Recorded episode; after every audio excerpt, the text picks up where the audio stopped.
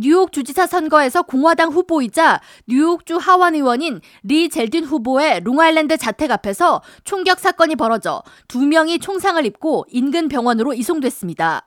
젤든 의원과 경찰에 따르면 사건은 9일 오후 2시 20분경에 발생했으며 총격 당시에 16살 젤든 의원 쌍둥이 딸들이 집에 있었고 총성과 함께 비명 소리를 들었습니다. 사건 당시 젤든 의원과 아내는 더 브롱스에서 개최된 콜럼버스 퍼레이드 행사 참석 후 자택으로 돌아가던 중이었습니다. 젤든 의원은 성명을 통해 총격 사건으로 인한 부상자 두 명이 현관 바로 앞에 쓰러져 있었다고 전하며 숙제를 하고 있던 딸들은 총성을 듣고 위층으로 달려가 피신 후 911에 신고했다고 밝혔습니다.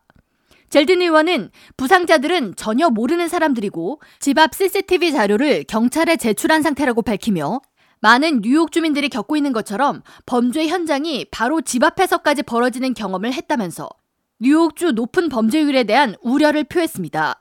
젤든 의원은 추후 트위터를 통해 총격 사건 당시 딸들은 식탁에 앉아 있었는데 불과 30피트 떨어진 곳에서 총알을 발견했다고도 밝혔습니다. 이에 대해 캐티 오컬 뉴욕 주지사는 성명을 통해 젤딘 후보 자택 앞에서 벌어진 총격 사건에 대해 보고를 받았다고 전하며 젤딘 후보 가족이 안전하다는 소식에 안도를 표한다고 덧붙였습니다.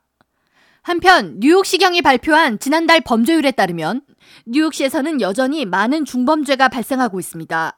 뉴욕시에서 9월 한 달간 발생한 총 범죄 건수는 11,057건으로 지난해 9월에 비해 15.2%가 높은 수치며 전달인 8월에 비해서는 증가율이 둔화됐지만 여전히 높은 범죄율을 보이고 있습니다. 주요 범죄 중 강간 145건, 강도 1,508건, 절도 1,409건이 발생해 전년 대비 급증했으며 차량 절도 역시 1,215건으로 전년 대비 21.5%가 늘었습니다. 다만 총격과 살인 사건은 전년 대비 다소 줄었지만 증오 범죄는 전년에 비해 19%가 증가하는 등 여전히 높은 범죄율이 이어지고 있습니다.